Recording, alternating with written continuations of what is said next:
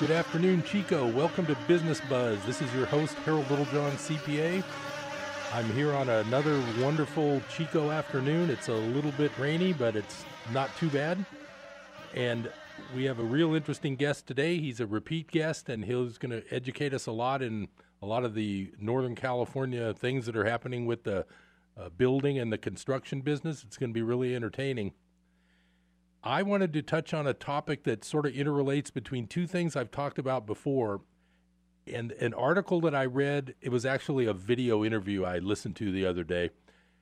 And what it did is it sort of put together two topics that I've been talking to you guys about. So if you remember, I brought up a subject that I told you to search for $21 trillion Skidmore, Michigan State. And that is the Google search you can do.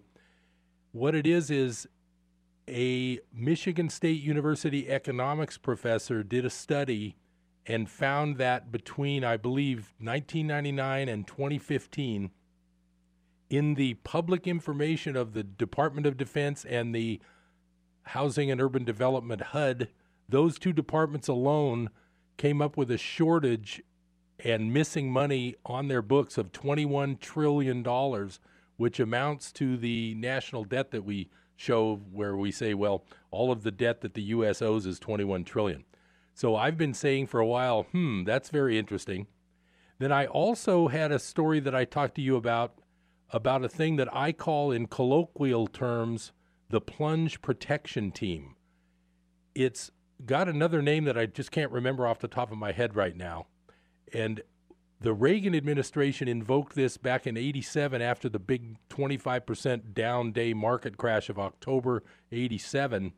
And they called it the President's Group Working Group on Markets or something like that. Now, I have since found out in this video I heard, this video I heard sort of puts these two stories together. One thing I learned in this video that I listened to, and the man who brought this up is named I believe it was a video by a guy named Bill Holter. He's very interesting. One of the things this thing mentioned was that, and I need to look into this because I haven't had, being the middle of tax season and I'm a busy CPA right now, I haven't had a chance to look into this. But this person mentioned that this plunge protection team idea of in working within the markets to prop markets up, he mentioned that it started in 1934 and I didn't know that. So that's something I'm going to research, and I'll try to keep you posted on that when I find out some more about that. So the point of this video interview that this man was saying was this. Oh, I'm sorry. The man who brought this up was named Rob Kirby. He's a Canadian uh, commodities broker type guy, and he's been on the pulse of precious metals and things for, for years and years. His name's Rob Kirby. He's a good guy to listen to if you go to YouTube. So what he's saying is could the 21 trillion that Mr. Skidmore or Professor Skidmore found in his study at Michigan State University could it be that that 21 trillion missing is the money that is being and has been used for this plunge protection propping up the market when we want to fake market thing that we've seen going on all the time. So it's very interesting to me that these two could be very integrated. And my thought is this if this idea has been around since FDR in 1934, could it be that our entire government for the last 85 years has been manipulating all markets with stolen money since 1934? That would be my question. I will look into that just to study it a little bit, and I'll keep you posted if I find some good articles that directly talk about that. My main concern is that we've all been kind of duped if the money that is supposedly getting spent by the government is actually being taken for other purposes, of which one of them could be keeping stock and bond markets propped up to look healthy when they really aren't.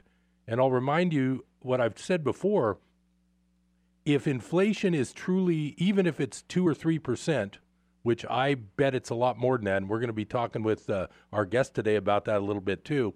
If inflation is 2 or 3%, and a 10 year treasury bond for your investment portfolio offers you right now 2.8% return. What is what's what's called your real return on that? Well, the way you calculate real return is return, which is 2.8% minus the inflation rate, which I'm saying would be 2.8% at least. So anybody buying a 10-year treasury bond right now is virtually getting 0% return. Return. Who in their right mind is buying these? And I can tell you that it's not you and me unless our broker has the right to do it. Uh, it's not you and me, it's probably the central banks around the world colluding to keep the interest rates low by buying each other's bonds. So that's my main theory. And it's sort of an overarching problem that I think we have. I my main feeling is that okay, if these guys who are in charge of all this money would guarantee us that they would never let the stock market go down, then maybe we'd be all be okay just buying Facebook and Netflix and living happily ever after. The problem is if they decide to let it go, it could go within a week or two and it'd be gone. So my feeling is it's not really fair that secret money and hidden money is propping up particular stocks and we don't know which ones they're going to buy tomorrow. We know which ones they have been buying and we know which bonds they have been buying, but they're not guaranteeing to continue doing it. That's the main money trap that I try to get through to you guys that you need to watch out and make sure that your particular portfolio is protected from giant downturns, which could come at any time as soon as they don't continue to prop up these fake markets. So some people talk about fake news, I talk about fake markets. In the studio today, my guest is Jim McCall. He's a licensed contractor. He's done tons of work all over Northern California. He's not only is he a, a real quality builder, he's one of the smartest guys I know, and he's very well read on tons of topics that involve his business directly and not directly his business, but he's very knowledgeable. So we're going to have a really interesting session here. I'm glad you're tuned in. How you doing today, Jim? Oh, I'm doing great, Harold. Thanks. Hey, real good to see you. You know, one of the things we were talking about, and I mentioned about the inflation rate being probably higher than the government admits to us. You have some interesting info lately about the actual costs of construction when you're doing your your jobs of building homes and remodeling homes. Uh, tell us about that a little bit. Yeah, I'm not a wholesale buyer. A buyer, I uh, buy, of course, uh, on a retail level, but I bought probably 500 to 600 sheets of plywood, all varieties and grades over the last three months, and plywood has gone up 25 to 30 percent over the last three months. And I don't think it's done yet. And there's lots of uh, contributing factors to this. And number one, I think, is the downturn in 08, 09, and 2010. Because the what happened was uh, the mills lost money uh, all during those years, and even in uh, 2011, 2012, things weren't robust. So now they're kind of recouping some of those losses. And they and they're able to do that because right now demand is very high. Oh, demand is uh, is good all across the country, and Santa Rosa hasn't even kicked in yet. They're still doing massive amounts of demolition over there. And what's happening is once they start approving contracts, uh, uh, rebuilding contracts over there, the demand in Northern California is going to be frightful. It's just going to blow out the uh, materials available for the rest of Northern California. So now, for the average consumer, would it be wise if they're planning like a remodel for the next year or so? Would it be smart if they could get that moving now? I mean, do you expect prices to definitely be shooting up? Is that what you kind of see on the horizon? Oh, I definitely see prices going much higher. Yes, and the availability will just dry up. Some specialty products will not be available. You just won't be able to get them. I remember when the Iraq War ended and they were doing all the rebuilding of Iraq, plywood in in the entire United States got really hard to get, and I couldn't get some specialty siding products that I wanted because it was all going to Iraq, of all places. It was really odd, and the mills weren't doing anything special. They were just doing they were just pumping out, you know, millions of, of uh, feet of standard plywood the basic grades. stuff. Yeah, just to get it overseas, and it was being shipped out of the United States. Now, in, in, a quality remodel like you do, you still do use normal plywood also, or do you always need specialty pieces? Oh, construction here in in uh, California, because of the seismic issues, you, are always using uh, standard grade plywoods for shear and uh, not only uh, for seismic but wind as well. And you have to put plywood on your walls in order to stabilize Right. the building. But you can't go super cheap here in California, right? Well, the codes are the codes, so whatever Right. it is for your area. Now, uh, also in the Sierra, we have snow load issues, so th- that gets it even more complicated. So it depends on where you're building, but uh, you, California will always be in. Um, They'll Didn't- al- they'll always be on the cutting edge of restricting people. Uh, of, it- right? of tightening the codes, Right, yeah, and making right. it more expensive to do anything. Right. And that's another leads to another issue is the trucking. Trucking has just been hammered here in California. About four or five years ago, remember the um, the trucking industry was being hammered by the new carbon release. Right. That that thing where they all had to re- rework their diesel engines. They had to go through some kind of smog control system and measure the carbon output, and it's all very complicated. What happened was the big companies who could afford to do this, you know, like Roadrunner and, and uh, PIE and P- all those guys. Yes, um, uh, Werner. You you've Yeah. seen them up and down the freeway. Right. You know they've got thousands of tractors and trailers, and they they're able to do it.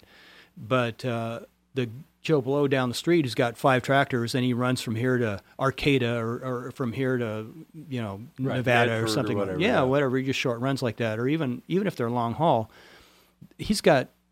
He can't afford to do that. He, we lost a lot of those guys. Right. Uh, they either went out of business or they moved out of California, and they won't come back because it's so expensive to operate here. So what happened was all of our shipping costs in California have gone up quite a bit since then because we don't have any of these little guys who are uh, Right, who working are bid- around. bidding a little lower to get the run or yeah, they whatever. would. They were working around the edges a lot of time, but for a guy like me, it was great. You know, I could Right. get my logs from Oregon. they you come know, up, you pay them cash, and you're done. Yeah, it was it was much cheaper to do business, and now you got to they're they're still there, but a lot of them don't want to come to California. And now the next one, the next uh, hit on the horizon for the trucking industry is in California. They're requiring a digitized logbook. Oh, great. Oh, it's Yeah. just going to be Right. onerous for the the new carriers, and a lot of the carriers don't even come to California. They don't want to be bothered with uh, having to deal with the DOT. They're just just uh, uh, Right. They're They like, just wanna gonna hammer- leave the state again. they Yeah. just hate they hate business the Right. way they operate they just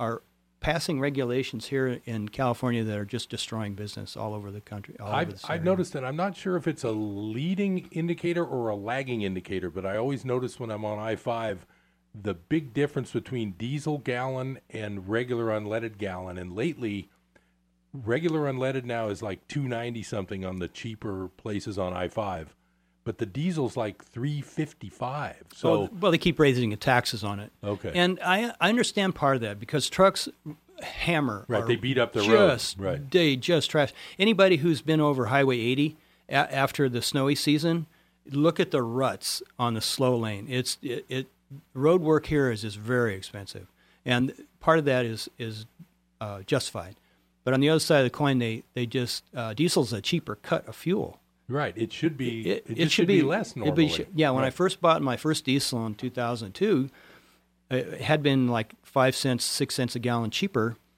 and uh, I think a, like a month later It they started 30 taxing 40 it. cents more. Yeah, yeah, they started raising taxes on diesel. I remember during the was it 08 or 09 when the gas prices went sky high.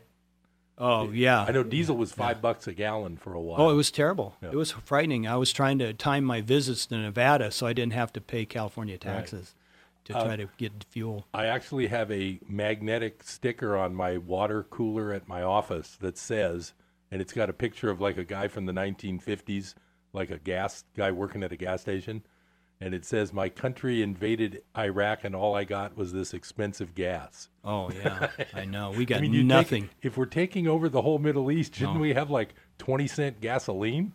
I mean, Boy, logically. yeah, it's beyond my pay grade. I, I, I couldn't tell you on that one. I, I thought we should have been recomp- you know compensated somehow Right, for that. Something, should- yeah, That's no, that's a whole nother. That's a whole nother. That's uh, a big story. issue. right? Now, um, we are going to come up on our first break in a little bit, but I wanted to kind of get your feeling about the. What's I, I'm interested in the pulse of the uh, real estate market right now. You're not a realtor, but you're a builder, and you do a lot of additions and um, you know large jobs. What do you see as far as demand? What do you see for people calling? What they're looking for? What's happening lately?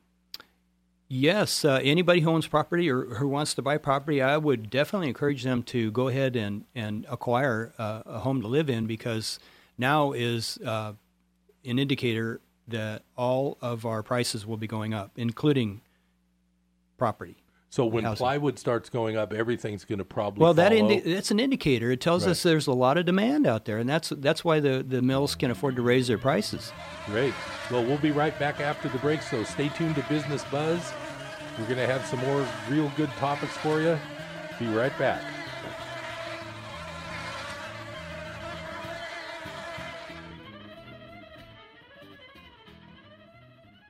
Canyon Creek Builders Incorporated salutes the men and women in uniform who are standing tall for our freedoms. This message is from Canyon Creek Builders Incorporated, your bonded, licensed, and insured general contractor for commercial, residential, and industrial construction.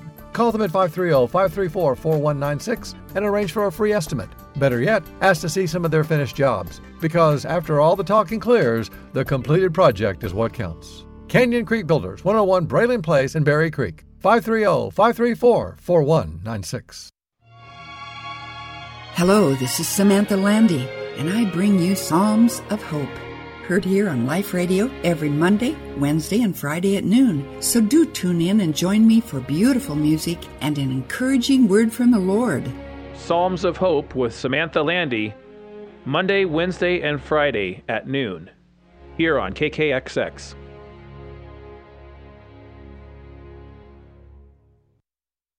Praise the Lord. I'm Sharon Knotts inviting you to join me and my dad, R.G. Hardy, on The Sound of Faith mornings at 10 here on KKXX. If you are drawn to inspirational preaching, informative in depth teaching, and biblical perspectives to current issues under the anointing of the Holy Spirit, then Sound of Faith is perfect for you because we know faith comes by hearing and hearing by the Word of God.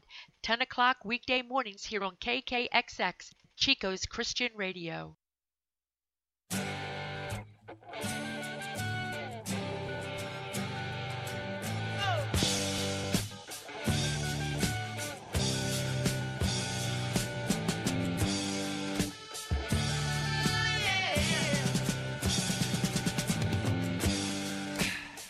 Welcome back to Business Buzz. Harold Littlejohn, CPA, talking with Jim McCall, and he's been. You've been building. How long have you been doing your building work? Um, tell Oh, us I- about your story. I was licensed in May of 1987. I'd probably been in the trades maybe five years before that. Right. So you've been doing it for at least the last thirty years as a licensed contractor. Yes. And you used to work in the the, the wine country or the. North? Oh, I've worked all over Northern California. I've been in the Bay Area. Started in the Bay Area, and then uh, worked in uh, Truckee for a number of years, and did special projects down in Napa Valley, uh, Salinas, Monterey area. I've worked all over Northern California. Right. It's it's a wonderful place to work. Right. And uh, when you uh, when you're like bidding a job, I mean, how do how does that all go these days with prices changing? Do you build that in? Like we were talking about the fact that let's say I want to add a new kitchen or a, a new bathroom. How do you bid that? Do you quote? I mean, do you get your prices before you give me the bid, or how does that work? Yes, uh, the lumber companies will give you a quote for five days or two weeks or 30 days typically. They will go out thirty. Oh, yeah. So you're yeah. safe with that. Now, for a Right. while there, they weren't. There on certain products like decking for a while got real pricey, and they were only quoting out five days because they can't get enough decking here because of the trucking issue. Right. F- surprisingly, and all they got to do is come from uh, from a Humboldt area, but they can't get the trucking over here, and uh, people are outbidding us as well. Now, like with decks, I do know I haven't had to replace a whole deck, but aren't people using those artificial uh, non-wood deck products now? Is that a big deal, or Yeah, composite decking. Yeah, yeah. and it's more expensive, right? Oh yes, very much. Okay, so, but then it'll kind of last forever. The idea, Well, not really. I don't think it lasts any longer. I, it's just heavier. It's harder to work with. It's it's uh, definitely not as strong. so if you take good care of a wooden deck, it'll last a long time if you do it right. Right. Yeah. You you should treat it uh, occasionally. If you treat one, if you treat one or two times, I think the uh, the California Redwood Association will will just about give you a carte blanche uh, quote on twenty year lifespan, unless you're you know splitting wood on it or something like right, that. you right. know. But okay, so that's not a big deal. So you don't see the composites taking over the Oh wood? Oh yeah. Eventually, eventually. When uh, wood gets more expensive, composites are relatively not so well, they're made out right? of wood too, and they're also Oh. made out of oil products. Ah. All that resin comes out of oil, so it's it's, Oh, okay. it's gonna. so they're going to go up too. There's yeah, no, I th- I don't think it's ever going to go down. there's no free lunch. No. I just like solid wood because I, I, I grew up with it. I'm a carpenter, and I think that the uh, composites are just um, they're just not pretty to look at. Right. But they can't. They do have their uses. I'm not going to. Right. I'll, I'll put in anybody's uh, anybody's deck with whatever they select. But Right. when I was a, a volunteer fireman in the in the um, uh, County area, uh, we found that the composite decks were a definite fire hazard because they have they a higher. higher because of the oil in them and stuff. Yeah, once that resin catches on fire, you cannot put it out. In Ooh, fact, if you hit it with a hose, It makes they- it worse. It'll blow the fire all over the all over the fire scene. So you have to use foam, and uh, fire department has to be ready for it because Wow, it's a it's a, mess. it's a big blaze once it gets roaring. But I, I when let's just say I come to you and I say I want to add 500 square feet to my house. Is there a general number? If I say I don't want a bunch of fancy, I want the normal situation with materials. Is there like a per square foot I could sort of think about, or is it like no way until we get the actual bid figured out? boy, it's uh, it's so subjective. Right. Everybody has different experience. All the all the terrain that you visit here is No, if you had a flat area and Right. no problem with big expensive permits or anything, right. Could I'm- I safely say a hundred a foot? No, de- definitely not. Uh, remodeling is is probably two to three times more expensive Okay, than so new build. okay, even though it's an addition out to the side of my place, not a remodel. Oh yeah, and Like, like I'm going to add 500 feet with a stucco outside and you know wood floor and carpet. Yeah, I'm looking at one right now where you got to I'm knock. going to pin you down, Jim. You got to knock down the walls and Right. start tying into the roof because you know it's right, so uh, you don't really know what you're going to get till you yeah. get in there. Yeah, but it's it's Could it it's range fair- from hundred theoretically? And in the perfect Well, it depends world, on a lot of homeowners want to do some, and some of them are pretty knowledgeable. They want to do like some of their own interior work, and you just want to get it framed and what they call closed in, and the uh, siding on it, and the windows hung, and he wants to come in and insulate, run his own wire. or he'll whatever. do the rest. Yeah. Okay. yeah. So, which is fine. you- that would be a little easier for you to quote. Oh yeah, and I think if they want to go uh, totally finished, if it's just a small uh, extension into the yard, Right. doesn't take a lot of engineering. Yeah, Right. it, it can be bid. Yeah, Yeah, but a hundred foot, no. You're not going to get anything for no. hundred a foot. I, th- I think you should safely go to two hundred a foot. Okay, I, I was just curious On a 'cause, you know, remodel, yeah. I know ten or twenty years ago, I think people threw around hundred a foot, and that was probably reasonable. Oh, that was that years- was well beyond what Oh, you needed to spend. So it's that much more expensive now. Yeah. Yeah. Yeah. Well, the fees and the costs have just risen. All of your materials are more expensive. Now, are the fees lower if someone lives within the city of Chico limit or outside the city, or is it all kind of uh, similar? Well, whether you are in the county or the city, it doesn't matter. You're going to. Be It's still going to be a bunch of stuff going on. Yeah. So How you- do they decide those things? Well, the Does the, city council have to actually vote on all those? yeah, that's set by the town. The city of Chico sets prices for um, hooking up to sewer, Right. uh, school fees, street street fees, uh, street lighting, Right. all these special. Um, what they call them? Uh, tax districts that Right. they have attached to your property bill. You can look at it, and they, you have to pay for all that stuff. So I've I've noticed there's certain neighborhoods that don't really have a lot of sidewalks, but you'll see like a little new development of four homes, and there's real nice curbs and sidewalks all around it. yeah, and They require that, is that right? The city says we'll let you build here, but you have to put in sidewalks too. Yeah, there's different uh, here in Chico. It's c- controlled by the um, zoning. Yeah, one of those, Yeah, planning and and they zoning. they tell you, oh yeah, we need this paved. Right. Yeah. So does that have then that guy then has to plan his cost for the sidewalk in addition to cost of building the four houses? Oh, absolutely. Yeah, Yeah, he has right. to work it into his fee schedule, and you Right. know the, what he's going to charge for the finished product. Like Right. that one over on 9th Avenue. Right. That's Oh, the kind of neighborhood I've seen those in. Yeah. Yeah, yeah, it's very cool. They they uh, build uh, uh, four, I think it's four nice new homes, and they they have curb gutter, Right. a nice uh, uh, paved parking. It's Right. it's clean little development. When my dad used to come and visit me, he was in the Bay Area, and I moved back to Chico, and we drove down Seventh and 9th back before they had any sidewalks, and he commented, he commented to me, Harold, it looks just like McFarland, which which is where my dad grew up down Okay. in Kern County. Oh yeah, yeah. Well, eh, th- these infrastructure things are vastly expensive. I mean, the sewer the sewer alone is is a huge undertaking for a community. Not to mention stuff like police and fire services. Your emergency services are another one. I mean, well, it- I, I do income taxes for police and Yeah. fire, and trust me, I, I can see how expensive it must be. yeah, to, to hire these guys, a full-time fireman, and all his training, and oh man, Right, oh, I mean, yeah. the- these are Yeah. these are very complicated structures for a city to put into place. Right. Now, Paradise, I happen to know this in my trivia trivia book, not a book, but I'm a big trivia fan. Paradise, I believe, is the largest community in the U.S. with no sewage, no sewers. That's what I've heard. Oh, It's all septic. What what's the uh, eleven thousand or population? Up Yeah, there? I think it's you know I think it's maybe more than that. I think it's twenty something, because that plus Magalia is like 40 and Magalia is fifteen or eighteen. Yeah. I, I think it's over twenty. That could be because Yeah. the the, uh, the geology up there is impossible. They have no way to deal with this stuff. I've It- heard it- that there's whole places that all, are almost going to have to be abandoned because there's no more space for septic except a thirty thousand dollar complete redo that people can't afford to do. I mean, it's kind of a mess up there. yeah, the uh, the property values just aren't there.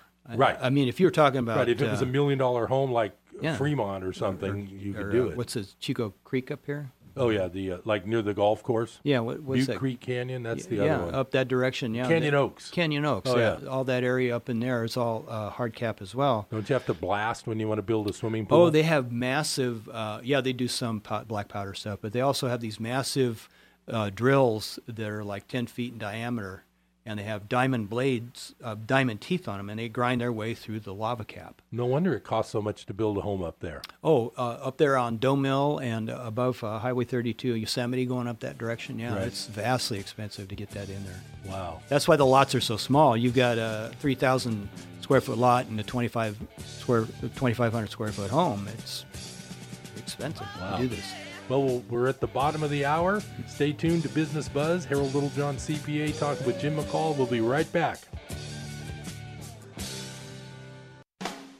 Hi, this is James McDonald from Walk in the Word. Hey, it's always great to hear that a new station partner has come on board. If you've heard our broadcast, then you know I'm passionate about sharing the truth of God's Word. To get fired up about your relationship with Christ, join me each weekday on Walk in the Word. And be sure to check out all the resources available to help you grow strong in the Lord. Just go to our website, walkintheword.com. Join us for Walk in the Word, weeknights at 6 p.m. here on KKXX. Hello, I'm Gary Crossland. Everything in the Old Testament points forward to Jesus. Everything in the epistles points backward to Jesus. That's why I encourage people to read the words of Jesus every day. This is where emotional and spiritual health come from. Jesus said, If you love me, you will obey my commandments. Well, where do you read his commandments? But in the Gospels. Now, I know that it's easy to get a little confused when jumping between one Gospel and the next, which is why I wrote the Merged Gospels. It's where all four Gospels are literally translated from the Greek, broken down word by word, and merged back together into one beautiful chronological story with not one word of Scripture removed. You can't buy it in stores. It's available only online at mergedgospels.com. It's great for new believers, for personal devotions, and for group studies. There's also an audiobook. And as always, you get to name the price. Just go to mergedgospels.com. When is the best time to talk to your family about staying in touch during a disaster? When floodwaters reach your door? When wildfires are engulfing the edge of your neighborhood? Or an earthquake is destroying buildings? Or is the best time perhaps today? During a disaster, you may not be able to stay in touch with your family or friends as easily as you think. Go to ready.gov/communicate and make your emergency plan today. Don't wait. Communicate. Brought to you by FEMA and the Ad Council.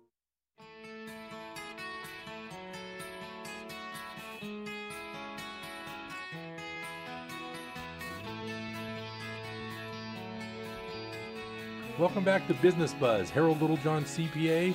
I'm so glad you're here today. I'm talking with Jim McCall, a licensed contractor, all kinds of great history. He's going to talk a little bit about what he used to do when he got out of college before he became a contractor. Tell us about that, Jim. Well, I, had been in the Teamsters, and um, it paid for my education. I thought, well, shoot, I don't see anything else on the horizon just now, so I'll drive for a couple more years and see how it goes. And Truck I was driving, right? Yeah, driving truck Not all Uber the driving.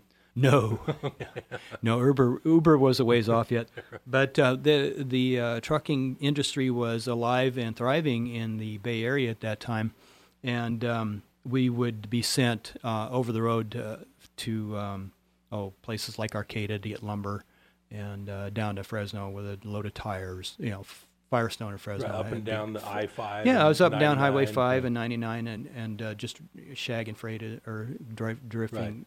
Did you getting- get paid hourly, or did you own your own truck back In then? those days, I was paid hourly, but I hung around with a lot of guys in the truck stop. You know, you stop and get fuel. Right, and, you're always talking to guys, and, and, you yeah. hear people talk about you know where they came from, Utah or someplace out in the out in the hinterland. You know, coming into the Bay Area. Right. So a lot of a lot of states allow triples. So Oh, uh, right. I remember that, but you have to decouple when you get to California. yeah, you get to Reno. Uh, Reno has a, a lot of large trucking. Yellow's huge. Has a huge barn in Reno, and they, the triples come in um, on uh, 80 from or it's Highway Five. What's yeah 80 Yeah. from uh, back east, Yeah. and they break up in uh, in Reno. So when they're in California, they yeah, only have they two trailers. Haul in their doubles. Yeah. It's interesting. My dad was a tax guy, so I grew up with it, and he was doing it in the 1950s. And I believe before I started, which was 1980, there was actually an inventory tax in California. So a business would not only have property tax on their equipment and income tax on their earnings, they would also have a tax rate on their inventory every year. Well, the businesses here have to go through that. I'm in the in the lumberyard constantly, and they're counting everything on the well, shelves. no, they need to do inventory. But what I'm saying is they actually used to charge a percentage. They would say, okay, whatever your inventory is, you're going to pay one percent of that in an inventory tax. Yeah. My point is, is that Nevada was smart enough, like 60 years ago, to not have that, and that's one of the reasons why Reno and Sparks have so many warehouses. Right. They Yeah. left California. California is famous for shooting itself between the eyes. And they've been doing it for. They have a long history of messing up businesses. Oh, it's just it, it's frightening the way uh, the cl- different business classes have been leaving the state just one after the other. It's, Right. They just don't like business th- in in Sacramento. They want to drive out, uh, particularly carbon-based businesses, like Right. Now truck the- driving. You know. And then as a truck driver, you earned an hourly rate back then. But these days, you were saying that there's a new thing where they have to get a digital logbook going. I mean, Yeah, California requires a oh, digital it's log- California. It's not a federal thing. No, no. Oh, a lot of the drivers do not want to come here because it keeps uh, absolute Nat's rear end track of your hours driving, and you can only drive ten hours a day. I think it is in California, and you can't make any money doing that. The drivers have to drive more than ten hours a day or whatever it is. I'm not really sure exactly. Right, you're not an. I- I think- this isn't your business right now. No, but I- you I have haven't- heard of. I had never heard of that. That's yeah, why I was don't. curious. I don't drive anymore. It's been years since I've been in a truck. But the uh, uh, digital logbook also keeps track of the fuel usage too. I, I, there's a lot of different things attached to it that are really scary when you think Right. about it because O- onerous, you know. totally um, uh, controlling of uh, these uh, carriers. Right. The owner operator types Yeah. are just being hammered by this. It's kind of like I remember 15 or 20 years ago, before it became commonplace for employers to track employees everywhere. I remember the UPS driver telling me he couldn't stay to talk or he couldn't use my restroom or whatever because they are watching him with the radar on his truck and he can only spend, you know, one minute delivering a package here and he has to keep moving. Yeah, they have ways to control. Nowadays, they're track. I heard that um, I think it's Amazon now has smart watches on all of their employees, and they can track everywhere they go and how long they spend in the restroom and the yeah, it's it's it's really uh, not a a job scene that I, I don't I couldn't do it now. I'm glad I'm not I- out looking for work. Yeah, it, would be so frustrating. I would not be able to do it. Yeah, You you, know, have to have a younger mind, able to l- allow somebody to control you like that. I guess because it's it's it's incredible. Speaking of speaking of the digital log, real quickly, I have a client who is an anesthesiologist, and uh, he just retired recently. And I got to talking, and I always thought, well, when I would see this W two and it had you know almost four hundred thousand dollars of earnings, I never felt bad for this person because they're making such a lot of money. It turns out that ever since the 2014 Digital Medical Record Act, which I'm, is national, every day this person would have to work all day. Anesthesia, excuse me, anesthesiology. You have to sit there right with your patient. You can't leave. And she was saying you couldn't even they couldn't even go to the bathroom if they had to. But after work, they would get home, and by seven or eight o'clock, they would get the email with tomorrow's patients listed. And they would have to spend hours every night prepping for these tomorrow's patients with all these records. And the program keeps track of how long they spent. So, in other words, if the next day somebody died while they were the anesthesiologist, they would be able to go back and say, oh, you only spent 10 minutes on that file. So basically, this person who wasn't that old just decided, I got to retire because it's killing me to do this work. It's it's um, um, uh, 1984 at its, it's at its finest because these these requirements are just driving people out of the medical industry. Right. There's a shortage of doctors now uh, Right. in many different communities. I remember in, I was in Colorado a few years back, and they were looking for a doctor. They couldn't get a doctor Right. in their community, and it's just becoming um, uh, so much more difficult than uh, than it ever was because you really have no freedom Right. to operate your business. Right. And I, that has to be regulated. I'm, I'm not against all regulation, but what happens is they're trying to control every last minute Right. or every last atom of carbon. Uh, in- Right. In the case of the truckers, they had to adapt their vehicles to the new carbon uh, emission regulations, and you cannot capture every last molecule of diesel or, or uh, escape Right. carbon. It's just not going. It's not possible. Well, what happened? What I, isn't it true that diesel exhaust is not uh, fatal like regular gas exhaust? no, it's soot. Yeah. It's like it's like soot Yeah. from your fireplace. That's it's very benign in terms Right. of a pollutant. Right. And it's not harmful to the environment. It looks bad. I know. I know. I can hear yeah. people out there smoking down the highway, and it's just soot. And sometimes it is raw diesel. It can be bad, but again, it's an environmental product. It did come out of the ground. Diesel is not a toxic waste. I mean, it, it can be if it's spilled. I'm not Right. saying that it can't be a danger, Right. but it Right. is uh, improperly uh, controlled and used as we do. It's it's a wonderful fuel, and everything in California moves by truck. You cannot move anything. And then the railroad. You, people say, "Well, use a railroad." Well, when was the ra- last time anyone saw a freight train stop in Chico? right. and deliver Yeah. anything. It, it's miles. You have to offload it from the train to a truck. That's yeah, just it's the way it's work. going down to Gridley or wherever it is, and it has to be unloaded, and it goes onto a truck. Right. And it has to be carried by a diesel rig somewhere along the line, usually ten or 10, twelve times before it gets to the end user. Well, the trains run on diesel too, right? Absolutely. Yeah. Yeah. And they, they do emit soot, and they're Right. not going. To, you're not going to capture every last pollutant. It just isn't uh, Right. isn't possible. And CO two is, of course, burned. But what happens is if you require truckers to carry these big, expensive improvements in their fuel systems, you don't think those parts cost a lot of mining uh, for new metals and and trace elements to make them? Right. They I mean, use these platinum, palladium. Oh, all these, uh, what do they call that? These rare earth Right. elements? I mean, these are vastly expensive and they require uh, cubic miles of earth to be dug up to find them. You, that takes a lot of carbon and produces a lot of carbon dioxide in the atmosphere. I mean, the, the unintended consequences of this stuff is just ongoing for all of us and it Right. never, it never lowers prices. It's almost like when you think about all this, it makes sense why things are just so expensive. I mean, you know, Yeah, regulation is like it's like a, a gorilla on top of a a, a, a hiker. right? The regulation becomes so burdensome and so heavy and so onerous that the, the hiker puts it down and he leaves the state. I mean, if you've got a, tr- a truck driver, you know, that can clear maybe from working hard, you know, it clears maybe thirty or forty forty thousand dollars with all these repair and fuel costs they have.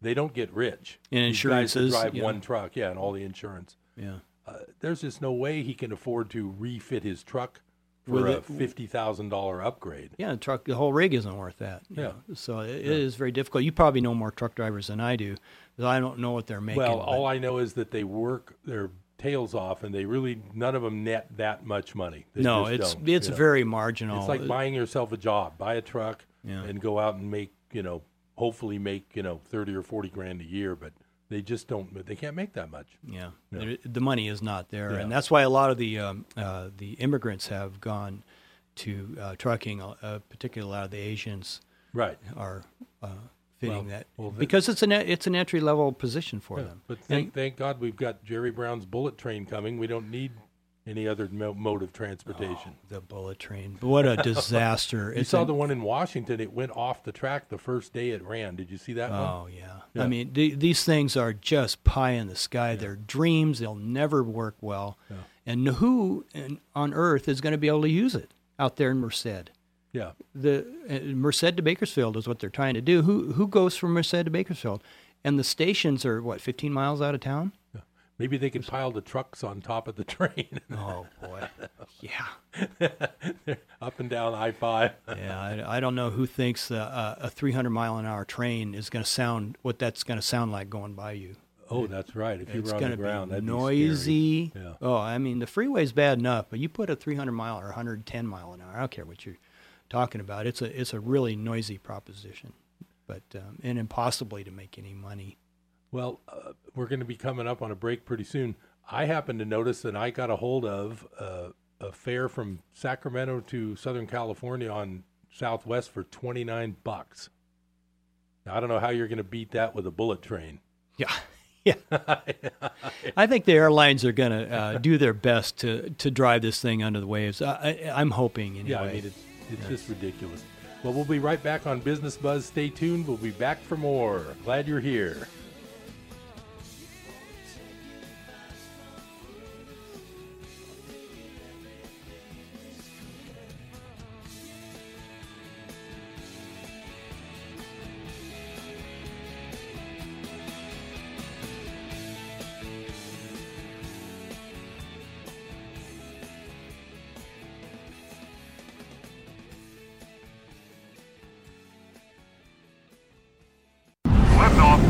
Astronaut Bob the Drop here. There's been a lot of talk about water found on Mars. Why would you go all the way to Mars for water when we have the best tasting water at Mount Shasta? It comes from our protected springs and is delivered right to your door. Great landing, Bob. Hey, where are you going with that? Those Martians are stealing my water. Guess we have some new customers. And anyone can get Mount Shasta spring water if they call us at 1 800 922 6227. Pure and simple. Naturally, the best. Mount Shasta spring water. You wanted to be a teacher when you were little, but as you grew up, things changed. Teaching just didn't seem like the best option anymore. So you decided to become something else. But what would your 12 year old self say? Interesting and innovative things are happening in teaching today. So it's time to put it back on your list. Don't try to convince yourself otherwise. You had it right the first time. Find out how you can make more at teach.org. Make more. Teach. Brought to you by Teach and the Ad Council.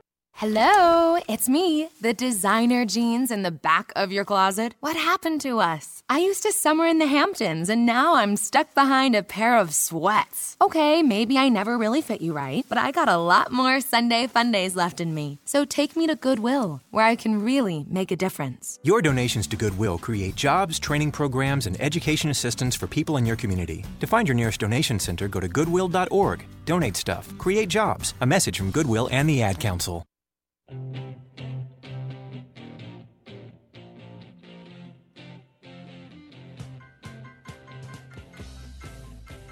Welcome back to Business Buzz. Harold Littlejohn, CPA. We got the last bit of the hour here. We're talking California business. And boy, isn't it fun?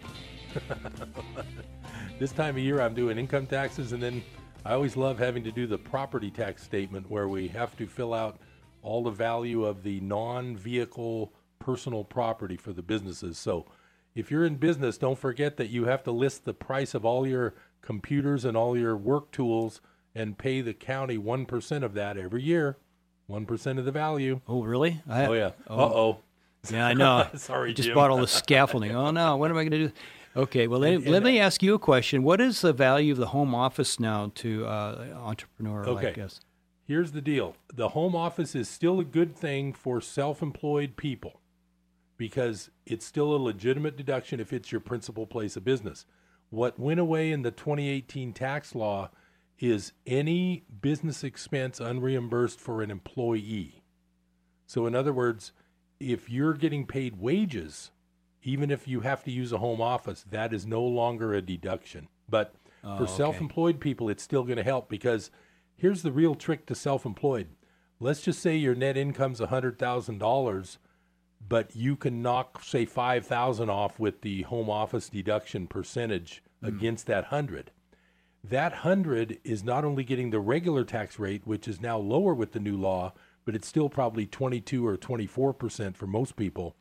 But it also gets the most onerous tax, which is the self-employment tax. Yeah, Social yeah. Security plus Medicare. Yeah, That's you're not gonna beat that 15%, one, Yeah. right. So when you look at a guy that only makes a hundred thousand, his his tax bracket could be twenty two percent federal, nine uh, say eight percent state if his wife has a wage job, that's thirty, and then you add fifteen percent as the Social Security rate. Even nowadays, you're paying forty five percent of your net. So the home office is still a real good thing. The problem is qualifying for it. Contractors are perfect to qualify for it because it's your principal place of business. Right. Yeah. Right. Yeah, I use big chunks of my property to Oh yeah, get it done. Yeah. You know. And and the other mistake people make is if you have a separate outbuilding that's all business, that's not part of the home office. That's that's Oh, fully so you- business. okay, so and you can allocate things to that, but it's fully business. The only thing you deal with home office is the actual office room inside your dwelling place. Okay. Yeah. So It gets condition kinda space. tricky. All right. Well, what about the uh, subcontractor situation, though? For anybody who's hiring uh, uh, other people to help them complete a, a task that's less than a year, Right. For instance. The way it the main the main overriding rule is unless they're specifically not an employee, they are an employee. But if they're another licensed contractor, you can assume they're not your employee. They will be a sub, and if they're not incorporated, you'll issue a 1099.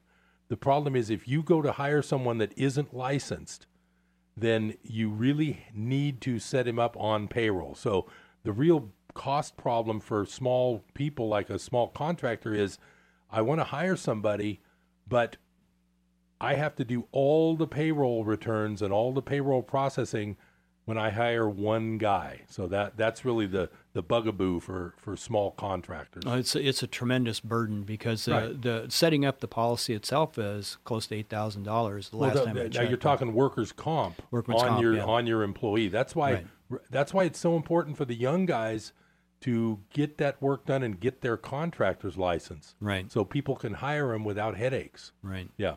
I've had a lot of clients that have just been in that conundrum and if they've got enough business they can hire two or three people, but that's hard to do in a seasonal or a an up and down business, right? Like everybody found out in in 08 how bad it was to try to keep people employed in a down economy. Yeah, I, I went through that. I had to let everybody go. Right. and it happened like quick. It Right. was It was within, a month or two, things just dropped off. Right. Within a week, Wow. I, I looked around about the time the election was happening. Go, oh, I don't think I'm going to make it through the year. And which area were you in in 08? At that time, we were in Graeagle. Oh, We were building there, Yeah. and uh, we were having a great time. And I thought I was okay. And uh, I looked around in uh, October, and oh, I'm out of money. And everything just stopped. Ooh, no, and the, it just the phone stopped ringing and the I, whole bit. nothing. I couldn't find anything. I was working down in the Bay Area again for guys I'd known ten years ago. Right. I mean, it was a very difficult And time. they were probably laying off also. oh, right? they didn't have much, and the only reason I got to work is because I was licensed and was still carrying my own insurances. So at that Right, time, they, I was they able. could hire you real easily. Yeah, but I had to cut my prices. I, I was throwing out papers that we just moved recently. I was throwing out some old uh, 1040s from 1990s, and I was making more money then.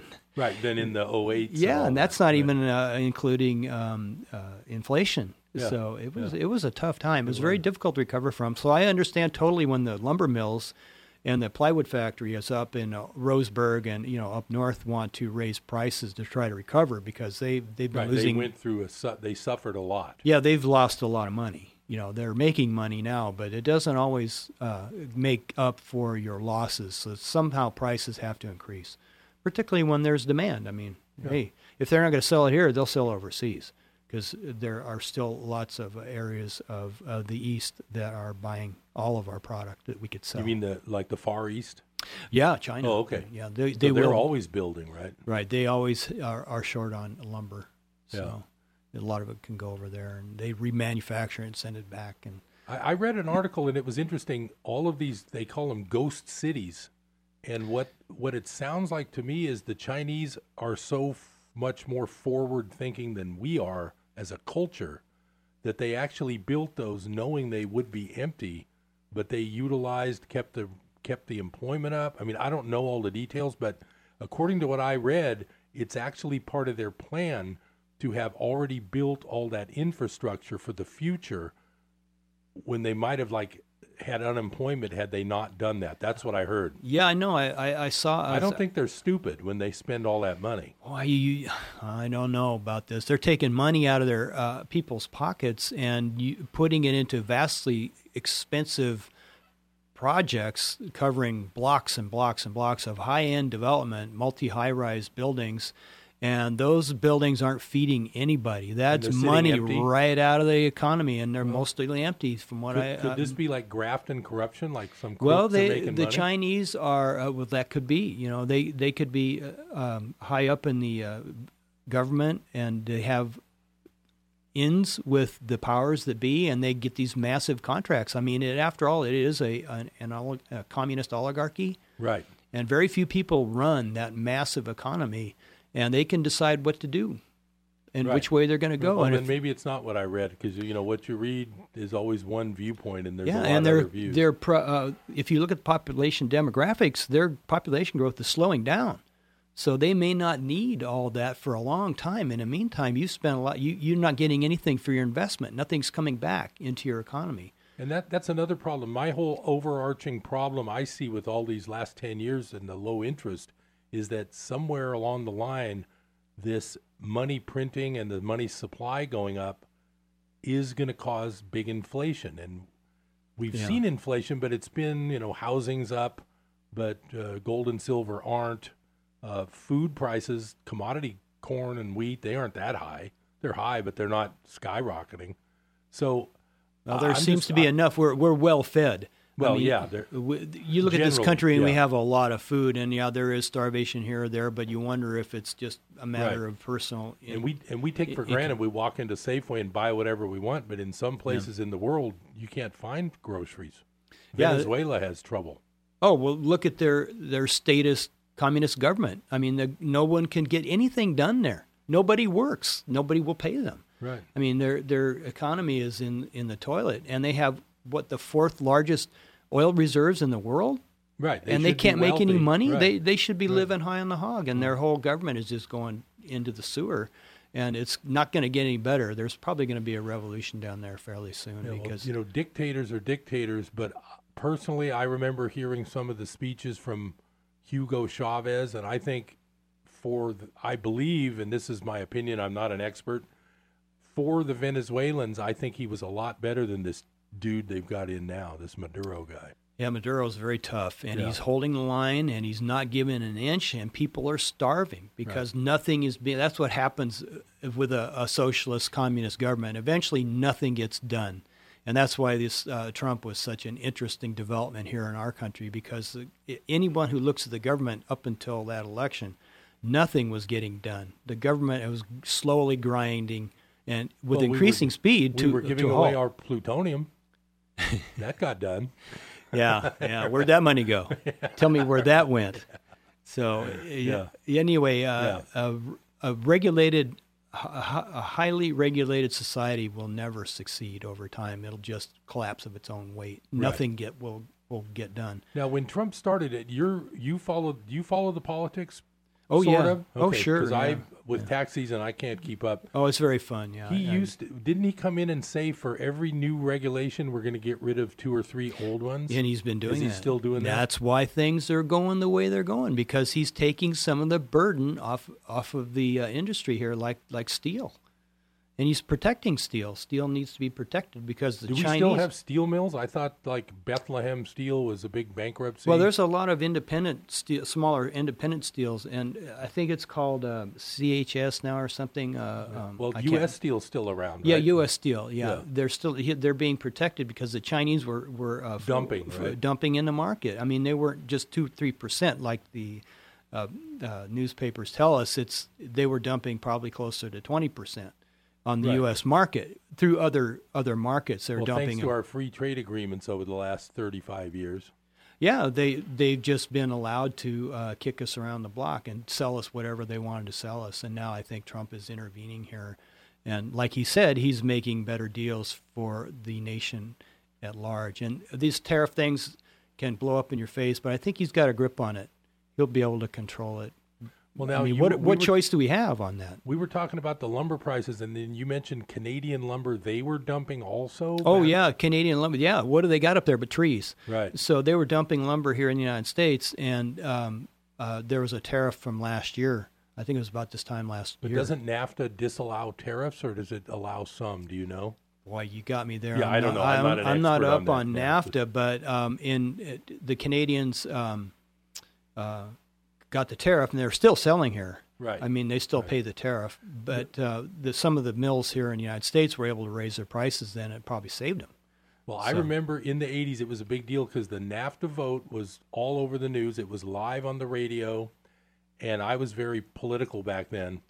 And the one thing I remember the most about NAFTA that people are not aware of is after NAFTA, when people like Ford Motor Company moved a plant from the Midwest down to Mexico, it turns out that they wouldn't have done that except NAFTA has a provision that if the Mexican government were ever to repatriate the Ford factory in Mexico, the American taxpayer would pay them back.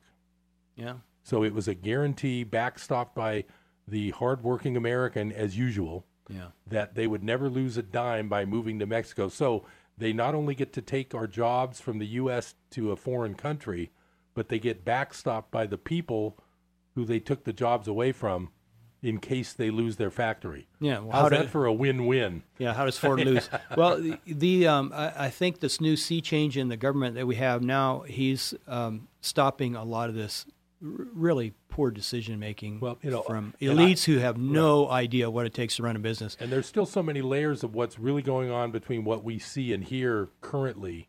We might find out six months later what's going on, but we don't get to see it all in motion. So it's hard to judge what's happening right now. But you know, Yeah, at our level, it, just looks like chaos to me. Right. But uh, the effects of the decisions over the last year have made the economy much stronger. I see it in my business all over Chico. People have more confidence. They're willing to spend money.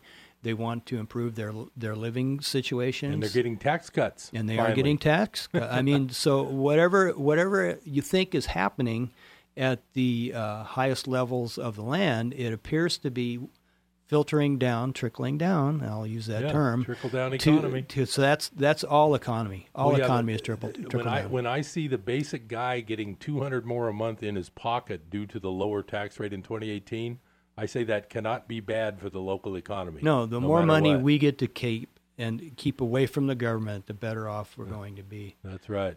Well, thank. We're coming up on our final break here, so thanks for joining us, uh, Jim. I know you're not really looking for new business because you can't even keep up with your phone calls right now. I bet.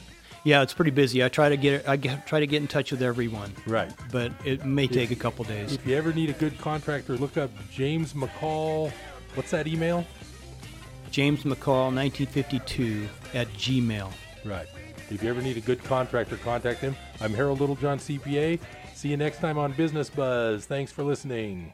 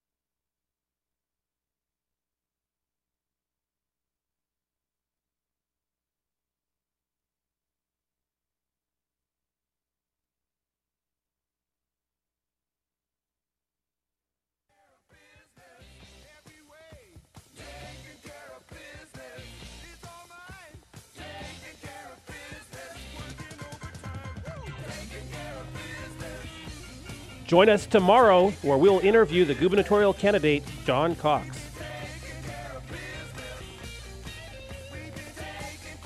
Here on Business Buzz.